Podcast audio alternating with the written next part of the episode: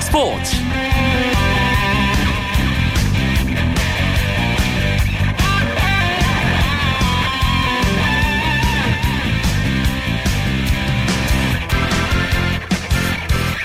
안녕하십니까. 금요일 밤 스포츠 스포츠 아나운서 이광혁입니다.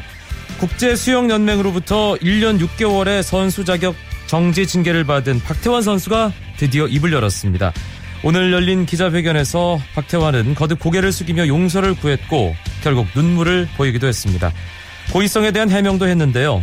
호르몬 치료를 받기 위해 찾아간 것이 아니라 피부 문제를 해결하기 위한 것이었다고 밝히면서 스스로 좀 더 확인을 했어야 했는데 그렇지 못한 것을 후회한다고 했습니다. 앞으로의 계획에 대해서는 깊이 자숙하며 반성의 시간을 갖겠다고 답해 직접적인 계획에 대한 이야기는 피했습니다. 박태원 선수에게도 그를 응원했던 팬들에게도 큰 충격을 주었던 이번 사건. 그런데 박태원 선수가 내년 리우 올림픽에 나갈 수 있는가 없는가 이것은 핵심이 아닙니다. 정정당당히 승부를 겨뤄야 하는 스포츠에서 어떤 이유에서든 약물은 있을 수 없는 일이죠. 우리 스포츠에서 비극적인 약물 사건이 재발하지 않도록 무엇이 필요한지 철저히 점검하는 계기가 반드시 돼야겠습니다. 금요일 밤 스포츠 스포츠는 국내 축구 이야기를 나누는 축구장 가는 길로 함께합니다. 오늘 이 시간 현재 대전 월드컵 경기장에서 우리나라 축구 대표팀이 우즈베키스탄과 평가전을 치르기로, 치르고 있죠. 아, 이 경기 소식을 포함해서 축구 이야기 풍성하게 준비했습니다. 잠시만 기다려 주시고요. 먼저 주요 스포츠 소식 정리하면서 금요일 밤 스포츠 스포츠 출발합니다.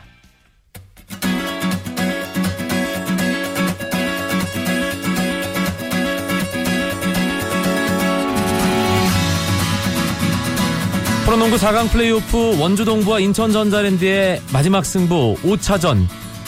이 5차전도 극적인 경기였습니다. 동부가 74대 71로 승리하면서 챔피언 결정전에 진출했습니다. 초반부터 동부의 흐름이었는데요. 하지만 전자랜드가 4개의 3점 슛을 터뜨리며 동부를 추격했습니다. 그러자 동부는 어깨 부상을 당했던 사이먼을 투입했고 점수차를 벌렸습니다. 하지만 전자랜드 역시 쉽게 물러나지 않았습니다. 차바위와 김지환의 3점 슛이 터지고 종료 1분 50초를 남기고 포웰의 3점포로 한 점 차까지 따라붙었습니다. 결과를 알 수 없는 승부가 이어졌는데요. 하지만 경기 11초를 남겨놓고 동부의 리처드슨이 포웰을 앞에 두고 먼 거리에서 던진 3점 슛이 림 안으로 빨려 들어가면서 동부의 승리로 마침표를 찍었습니다. 원주 동부는 2011-2012 시즌 이후 3시즌 만에 챔프전에 진출했고 김영만 감독은 데뷔 첫 시즌에 팀을 챔피언 결정전에 올려놨습니다. WKBL 챔피언 결정전 4차전에서는 우리은행이 KB스타즈를 64대 55로 제압하며 3승 1패로 3년 연속 여자 프로농구 챔피언 왕좌에 올랐습니다. 우리은행은 챔피언 결정전 통산 7회 우승과 함께 통합 우승 6회로 신한은행과 함께 역대 최다 우승팀 기록을 남기며 여자 프로농구 우리은행 왕조 시대를 이어갔습니다. 프로배구 여자부 챔피언 결정전 1차전도 있었습니다. IBK 기업은행이 도로공사를 세트스코어 3대 0으로 완파하며 먼저 1승을 챙겼습니다. 정규리그에서도 압도적인 블로킹을 보여줬던 IBK는 오늘도 블로킹과 함께 서브로 도로공사를 괴롭히며 여유롭게 경기를 풀어갔는데요. 데스티니 선수가 28득점, 박정아와 김희진도 각각 17득점, 8득점을 올리며 팀 승리를 이끌었습니다. 미국 프로야구 피츠버그 파이리츠의 강정호 선수가 오늘 마이너리그 연습 경기에서 홈런포를 기록했습니다. 최근 타격 부진에 빠진 강정호는 좀 더 타석에 들어설 수 있는 기회를 갖기 위해 클린트 허들 감독 지시에 따라 마이너리그 시범 경기에 나섰는데요. 이대로 마이너리그로 내려가는 것이 아닌가 하는 우려에 대해 닐 헌팅턴 파이리츠 단장은 강정호에 대한 우리의 믿음은 조금도 흔들리지 않았다며 벤치에서 시즌을 시작하게 되겠지만 강정호에게 최대한 많은 기회를 주겠다고 선언했습니다. 한편 시범 경기에 복귀한 추신수 선수는 오늘도 몸이 조금 무거웠습니다. 콜로라도 로키스와의 홈 경기에서 3번 지명타자로 출전한 추신수는 4타수 무안타를 기록했습니다.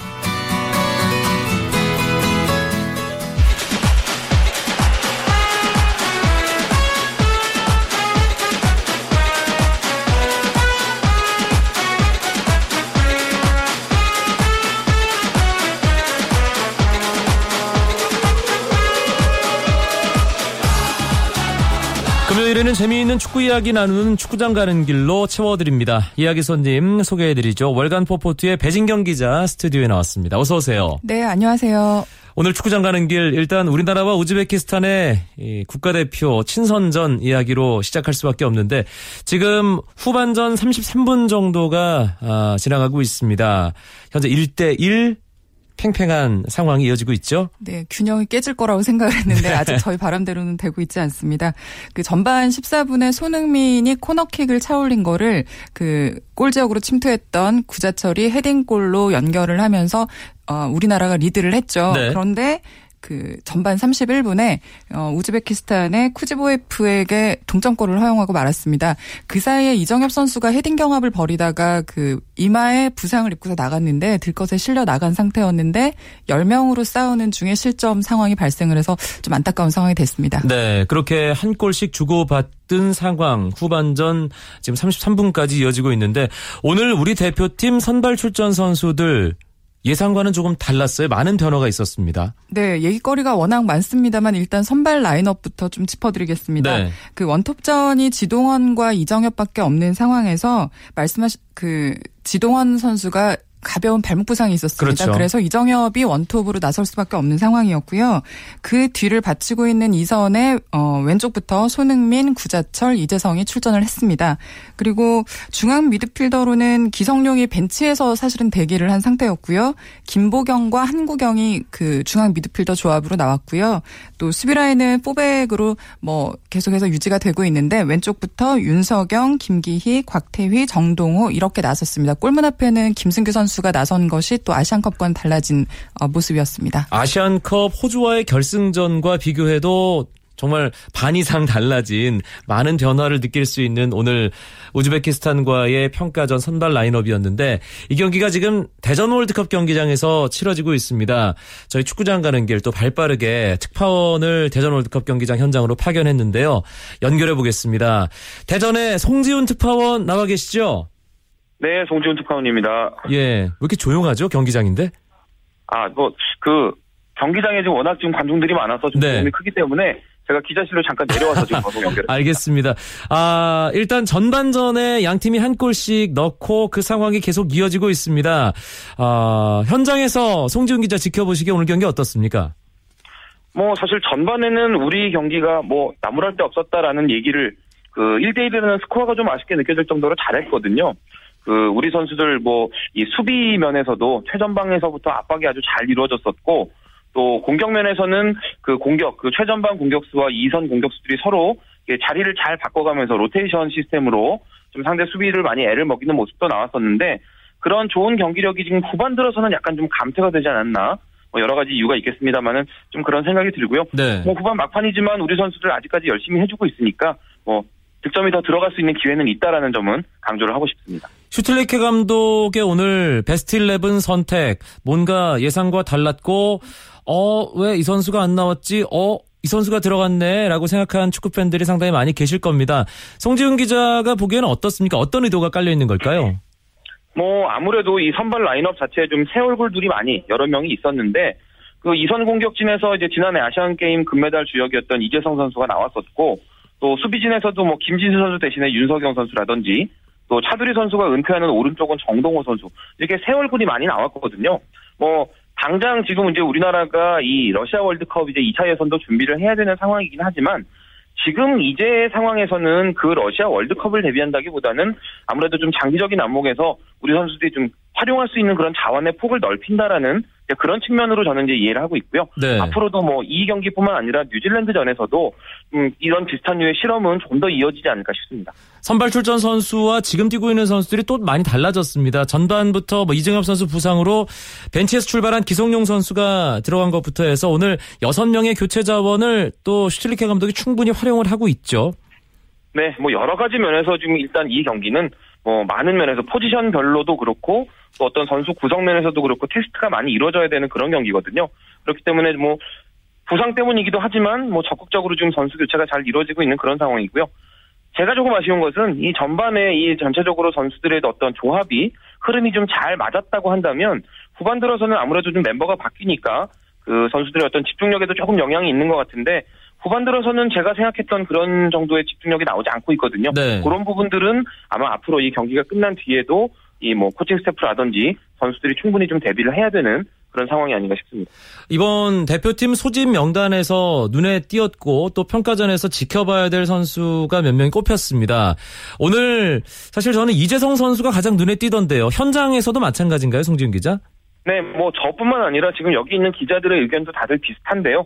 뭐 신인답지 않게 아주 시원시원하게 공격해주고 또 볼 관리 능력도 아주 안정감 있게 보여주면서 제가 사실 감독은 아니지만 앞으로 좀 더 테스트를 해보고 싶다라는 생각을 갖게 하는 그런 선수였던 것 같고요. 사실 이 이선 공격수 자리가 정말 쟁쟁한 멤버들이 많아서 경쟁이 가장 치열한 포지션이긴 한데요. 오늘 자, 보여준 이런 잠재력이라고 한다면 앞으로도 경쟁할 수 있는 기회를 좀 더 얻지 않을까 저는 그렇게 예상을 합니다. 아시안컵에 나서지 못했던 선수들이죠.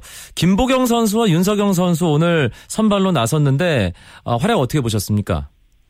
뭐 전체적인 조율, 뭐 다른 선수들과의 호흡 이런 면이라면은 뭐 그렇게 나쁜 점수를 보여주고 싶진 않은데 뭐 어떤 우리가 그 두 선수에게 좀 기대하는 역할 같은 것들이 있죠. 네. 그런 면에서 본다면 아직까지는 이 선수들과 완전히 녹아들지 않았다라는 그런 느낌을 조금 더 받게 되고요. 뭐 앞으로 이제 차출이 좀 더 되면서 선수들과 많이 경기를 해보면서 호흡을 맞추면 그런 부분은 뭐 좋아지지 않을까 저는 그런 생각이 듭니다. 송지훈 기자가 전반전에는 괜찮았는데 후반전에 기대만큼 경기력이 나오지 않고 있다 이렇게 얘기를 했는데 현장에서 보기에 가장 아쉬운 부분은 어떤 건가요? 아무래도 조직력이라고 할 수 있겠는데요. 그, 좀, 뭐라 그래야 되죠? 이 삼선 자체가 전체적으로 같이 움직인다는 느낌이 있어야 되는데, 네. 후반에는 좀 그런 부분들이 조금 부족하고요. 아. 이 공격수들도 뭐 자기 나름대로 뭔가를 보여주려고 노력은 하고 있지만, 이 동료 선수들을 활용하는 능력이 조금 부족하지 않은가 싶고, 그리고 또 우즈베키스탄 선수들이 전반에 비해서는 조금, 조금 더 내려서는 그런 느낌도 있기 때문에, 그런 부분을 좀 파괴할 수 있는 어떤 그런 창조적인 움직임이 필요한데 그런 부분들은 조금 아쉽습니다. 알겠습니다. 남은 시간이 얼마 되진 않지만 그래도 우즈베키스탄을 상대로 홈에서 또 대전에서 오랜만에 치러지는 경기이기 때문에 승리를 좀 거뒀으면 좋겠고 경기 전에 의미 있는 시간도 오늘 가졌다고요. 이광종 아, 전 올림픽 대표팀 감독의 쾌유를 기원하는 그런 시간이 있었더군요. 네, 오늘 그 경기 전에 이제 이광종 올림픽 감독 지금 뭐 백혈병 투병 중인데 빨리 완쾌를 기원하는 의미의 그런 그 세리머니가 있었거든요. 그 경기 전에 이제 센터 서클의 양팀 선수들이 도열을 해서 한 10초 정도 박수를 쳐주면서 좀 빨리 회복하라는 그런 의미의 이제 기원을 담아서 그런 이벤트가 있었는데 뭐 오늘 그 관중들도 오늘 한 3만 8천 명 이상 오셨는데요. 네. 뭐 경기장 분위기도 뜨거웠지만 뭐 이런 좋은 좋은 의미의 세리머니도 같이 이어지면서 뭐 재미뿐만 아니라 의미도 같이 가져가는 그런 경기가 됐습니다. 알겠습니다. 현장에서 계속 수고해 주시고요. 오늘 어, 경기 생생한 이야기 들려주셔서 고맙습니다. 네, 감사합니다. 중앙일보의 송지훈 기자가 대전 월드컵 경기장 현장에서 대한민국과 우즈베키스탄의 경기 생생한 이야기 들려주었습니다. 배진경 기자. 네. 아, 송지훈 기자도 얘기를 했지만 뭔가 선수들의 조직력에 아쉬움이 있다. 1선, 2선, 3선. 그러니까 공격, 미드필드, 또 수비가 좀 따로 노는 느낌이다. 음. 뭐 비슷한 것 같아요. 네, 뭐 크게 다르지는 않은데요. 저는 좀 긍정적인 부분을 짚고 싶은데 네. 그거는 어, 사실 저는 오늘 이 선발 라인업을 보면은 새로운 얼굴들도 보이지만 새로운 조합들도 굉장히 좀 눈길이 가거든요. 이를테면 뭐 한국영 선수와 김보경 선수가 중앙 미드, 미드필더로 나왔던 부분이라든지 이재성 선수와 손흥민 선수, 구자철 선수가 계속해서 위치를 바꿔가면서 굉장히 활발하게 움직였던 어떤 그런 모습들을 보면서 네. 이 낯선 조합으로도 이렇게 매끄러운 패스 연결과 어, 좀 다재다능한 선수들을 확인할 수 있는 기회가 되고 있구나라는 점에서 좀, 좀 긍정적으로 보고 있습니다. 음. 그래서 한 훈련을 하루 이틀 조금 더 하면 더 다듬어지면 다음 뉴질랜드전에서는 좀 더 다른 모습 또 더 매끄러운 모습이 나오지 않을까 기대하고 있습니다. 매끄러운 모습. 저는 사실 전반전 그 손흥민 선수 코너킥 나오기 전에 그 왼쪽으로 이제 패스 연결에 네네네. 들어가는 네. 그 장면 보고 깜짝 놀랐거든요. 네. 아, 이 몇, 며칠 손발 맞춘 선수들이 이렇게 나올 수가 있을까? 티키타카가 뭐. 아주 기가 막히게 들어맞는 장면이 있었는데 딱 그거 하나밖에 없었다는 게 좀 아쉬운 부분이고요. 기성용 선수가 빠졌다는 것에 대해서 의아해 하신 분들이 많이 계실 텐데 슈틀리케 감독이 뭔가 의미를 두고 기성용 선수를 일단 벤치에서 출발시킨 게 아닌가 싶기도 하고요. 저는 선발 라인업을 보면서 두 가지 키워드가 떠올랐습니다. 하나는 실험이고 하나는 plan B라는 것이었는데요. 네. 뭐 실험이라는 거는 앞에서 뭐 송지훈 기자도 언급을 했고 뭐 여러 번 이제 말씀을 하셨지만 그 그러니까 새로운 얼굴들, 새로운 조합들을 보겠다는 어떤 의지가 있는 것이고요. 다른 하나는 plan B입니다. 그러니까 말하자면 어, 한 선수 특정 선수에게 의존하는 팀이 되면 곤란하다는 게 이제 슈틸리케 감독의 어떤 의중인 것 같고요. 그러니까 다시 말하면 기성 누구 없으면 안 그렇죠, 돼. 그렇죠. 그건 아니라는 거죠. 네, 그래서 기성용 선수가 사실은 굉장히 중심축으로 활약을 해 왔는데 오늘 경기에서 뭐 이정엽 선수도 부상으로 나가고 정동원 선수도 부상으로 나가는 상황이 있었던 것처럼 기성용 선수도 또 어떤 변수를 만나게 될지 모르는데 기성용 선수가 출전하지 못할 경우에 또 우리가 중원 조합을 어떻게 갖고 갈 것인지 또 차두리 선수가 이제 은퇴를 하게 되는 대표팀에서 물러나게 되는데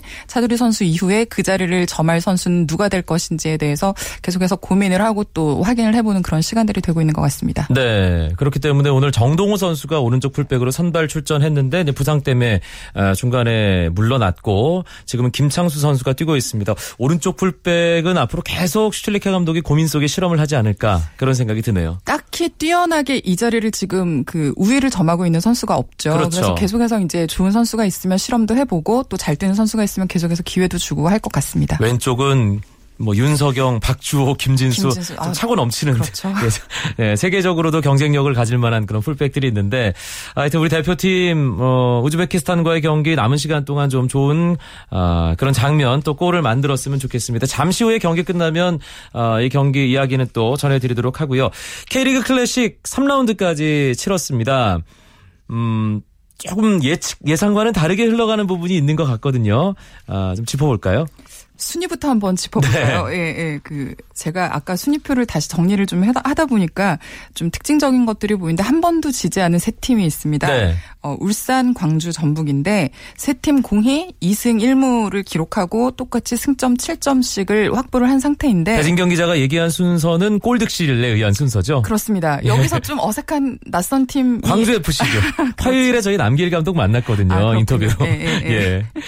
예, 이 팀들이 1, 2, 3위를 기록하고 있는데 광 주의 돌풍이 상당히 좀 인상적이고요. 그렇죠. 그 뒤에 이제 수원과 포항, 제주, 부산이 차례로 줄을 서고 있습니다. 8위 전남부터는 아직 승리를 챙기지 못한 팀들인데요. 전남은 유일하게 3경기 모두 무승부를 기록 중이고요. 9위부터 이제 인천, 성남, 서울, 대전 순입니다. 여기서도 좀 낯선 팀이 보이죠. 하위권에 있는 서울. 서울. 네. 네. 근데 서울 3전 전패입니다. 그렇습니다. 서울과 대전이 3경기 모두 패배를 기록하고 있는 중입니다. 역시 가장 눈에 띄는 팀은 울산과 광주라는 생각이 듭니다. 윤정환 감독이 팀을 맡고 나서 세련된 철퇴 축구라는 어떤 그런 수식어를 붙일만 하지 않나 싶어요. 아, 그렇죠. 그러니까 철퇴가 단단한 수비에 그 빠른 역습, 뭐 날카로운 한방 이런 걸로 이제 어, 표현을 할 수 있겠는데 거기에 가운데서 풀어가는 부분에서도 굉장히 좀 세련미가 넘치는 네. 그런 패스 플레이가 나타나고 있고 그 속도가 굉장히 빨라서 어, 알면서도 막지 못하는 그런 양상들이 많이 보이고 있습니다. 그래서 승점을 차곡차곡 챙기면서 지금 1위를 달리고 있습니다.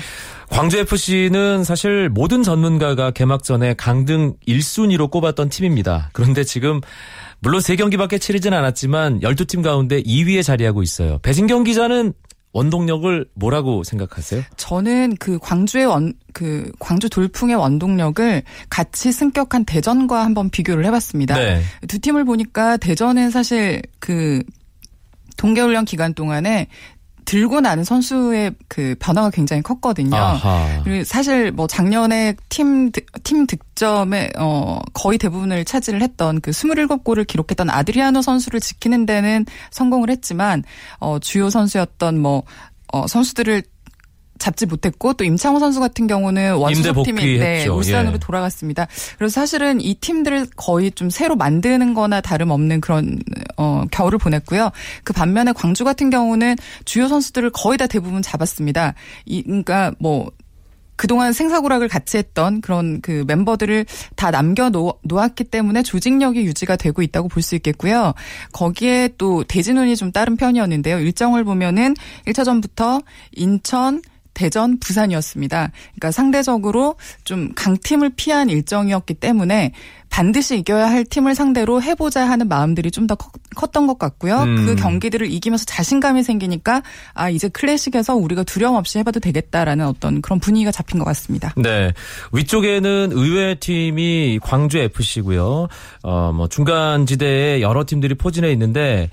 사실 당연히 6강은 물론 상위권 후보로 꼽히는 언제나 강팀일 것만 같은 FC 서울의 초반 부진은 어떻게 해석을 해야 될까요? 아, 서울이 전통적으로 slow starter라는 별명이 있습니다. 그러니까 사실 시즌... 지난해, 네. 지난해 다 그랬습니다. 그래서 사실 거의 이제 좀 하반기에 치고 올라오는 그런 패턴이 있기는 한데 그런 사이클이긴 한데요.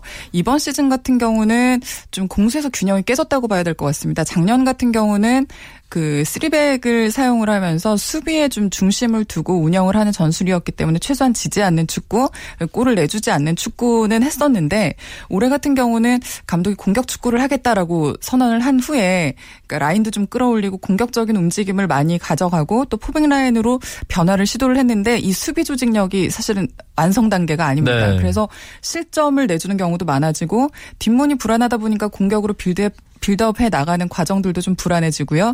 어, 또 마지막에 그 골을 마무리하는 작업들도 굉장히 좀 음. 무뎌진 상태입니다. 그래서 뭐 총체적으로 조금 어렵다라고 볼 수 있겠는데 마무리 작업 무뎌진 거는 박주영 선수 돌아오면 해결될까요? 그렇다고 보시나요? 예. 물론 박주영 선수가 기대감을 주는 선수인 건 분명하지만 아, 그 전에 또 그 전개해주고 이어주는 어떤 역할들을 해주는 선수들과의 그 조합도 굉장히 좀 중요하다고 생각을 합니다.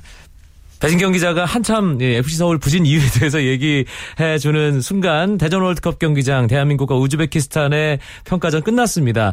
아 골이 좀 들어갔으면 좋았을 텐데 1대1로 마무리됐네요. 네, 좀 아쉽습니다. 예, 일단은 우즈베키스탄과의 평가전 다음 뉴질랜드와의 평가전을 위해서 뭔가 개선점을 확인할 수 있었던 숙제를 아는 그런 경기였다고 평가해 볼 수 있을 것 같은데요.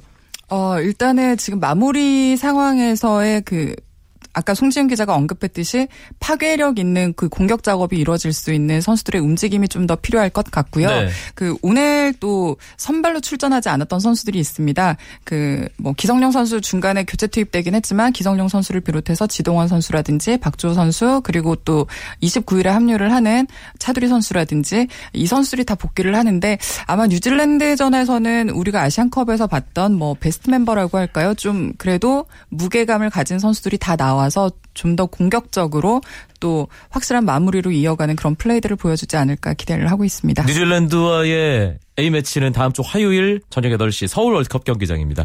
오늘 월간 포포트의 배진경 기자와 함께 축구 이야기 풍성하게 잘 나눴습니다. 고맙습니다. 감사합니다. 오늘은 여기까지입니다. 주말 스포츠 스포츠는 9시 20분부터 오승원 아나운서와 함께 하실 수 있고요. 저는 월요일 밤에 다시 뵙죠. 아나운서 이광용이었습니다. 고맙습니다. Sport, sport.